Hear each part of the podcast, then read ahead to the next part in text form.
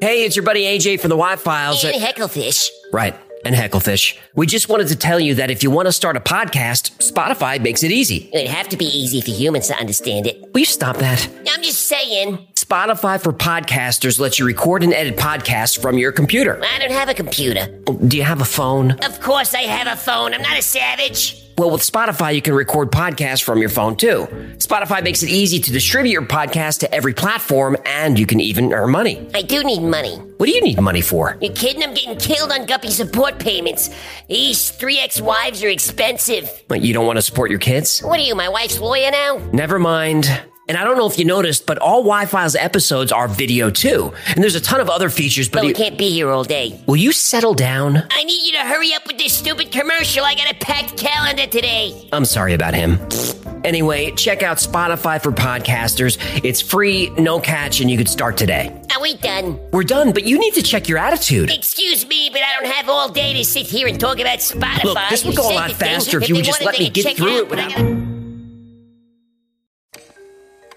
In 2011, Dutch scientists connected mice to a brain scanner and cut their heads off. They discovered that mice remained conscious for up to four seconds after decapitation. Other studies show that small mammals remained aware for up to 29 seconds. Now, if this is also true for humans, it would provide enough time for a pretty gruesome experience and might also explain some pretty grisly stories from history. So, does a human head remain conscious after being separated from its body? It sure does. Let's find out why. A common method of execution throughout history has been beheading, and it's easy to see why. It sends a powerful message that kept citizens in line for thousands of years. Throughout history, we find many stories about how some decapitated heads still move their eyes or make facial expressions, usually of anguish or despair. Some have even made sounds despite being severed from the rest of their body. There's even a famous story about a man who attended the execution of his friend during the French Revolution. Now, seconds after the guillotine fell, the man retrieved the severed head and asked it a series of questions. And through blinking and facial expressions, the victim allegedly communicated with his friend. This type of post head chopped off consciousness is called lucid decapitation. So scientists and doctors started to ask the question does a person really stay conscious and aware after losing their head? Well, the answer is not only is it possible, but it's medically proven. Debate on the subject started ever since Charlotte Corday was guillotined in 1793 for murder. The executioner's assistant lifted her head by the hair and slapped it on both cheeks for some reason. And eyewitnesses reported that, quote, her face took on an angry expression, and for a moment or two there was a look of a ghastly stare, which implied that the head was aware of its ignominious situation. Ignominious. It means humiliated. I know what it means. Anyway, French doctors argued that witnesses were confusing nervous spasms with voluntary motion, and very little research was conducted on the subject until 1905 when a French doctor named Beaurieux was allowed to make an investigation of a severed head.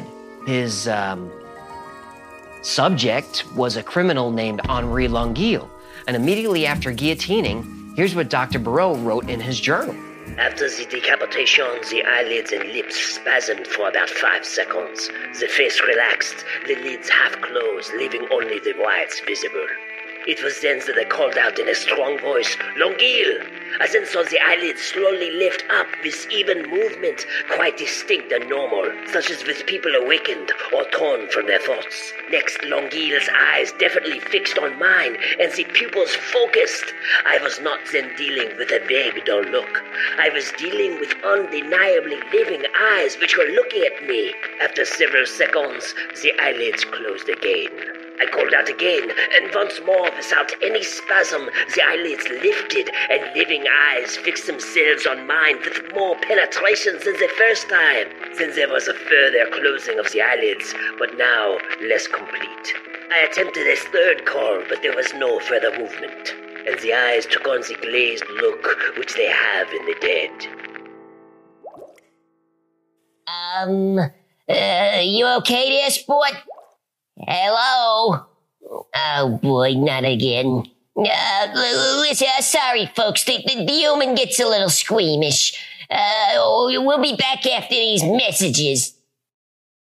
By the mid 20th century, the government of France wasn't so sure beheading was as painless as its supporters claimed. In the 1950s, a study by doctors Piedelièvre and Fournier concluded that death by guillotine is not instantaneous. The report said every vital element survives decapitation. The last man to be guillotined in France was Tunisian born killer Hamida Djandoubi in 1977. Djandoubi became the last person in Western Europe to be executed by the state before France officially abolished capital punishment in 1981.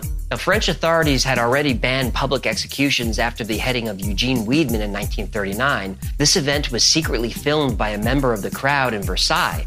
And once the horrible film made the rounds, the government preferred to do its killing in private. However, there is one decapitated head which still sort of lives on at the University of Lisbon's Facility of Medicine. Diogo Alves was Portugal's first serial killer and one of the last people to be executed in the country in 1841. His severed head was actually cut off and studied by scientists following his hanging and is now preserved in a glass jar in the medical school. They had this head for 150 years? Yep. Why keep it? Sometimes it's just really hard to throw things away. Okay, so chopping off your head doesn't result in immediate death, but just how long do you actually survive? Some doctors have said a human head could survive up to 15 minutes, but it's probably just a few seconds. When the brain runs out of oxygen, this is called anoxia, and all motor functions stop. Though the headless body lives on for about another minute until the heart stops pumping. But if we look at some other animals, some of them can survive for longer than you think. Cockroaches can live for weeks without their head, and if the wound is able to seal itself off, well, it just keeps on going. Headlessly, a decapitated snake's head can still bite you and release venom without its body. Headless frogs still jump, snapping turtles still snap for hours. Just the heads. But the craziest headless animal has got to be the chicken, specifically Miracle Mike. No, the movie with the male strippers. No, no, no, no. That's Magic Mike. Yeah, I don't think you're right about that. Uh, I am. Miracle Mike was a chicken who belonged to a farmer in Colorado named Lloyd Olsen. And Lloyd was planning on having a little chicken dinner. But after chopping off Miracle Mike's head, he kept walking around. The farmer kept walking around? No, Miracle Mike, the chicken. What? Yep. He was able to balance himself, run around, and was still trying to peck for food. So Lloyd decided to keep him as a pet. Oh no, this this isn't real. Oh, it, it is.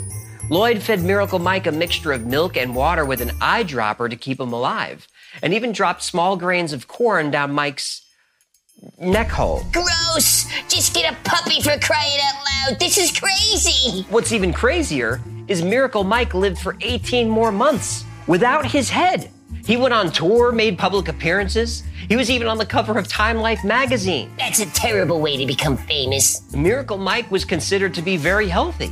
The only reason he died was because one of those corn kernels got stuck in his neck hole. Right. There's a lesson in there somewhere. Probably. But I don't know what it is. Thank you so much for hanging out with me today. My name is AJ, that's Hecklefish. This has been the Why Files. If you had fun or learned anything, do me a favor and like, subscribe, comment, and share. All that stuff really helps out the channel.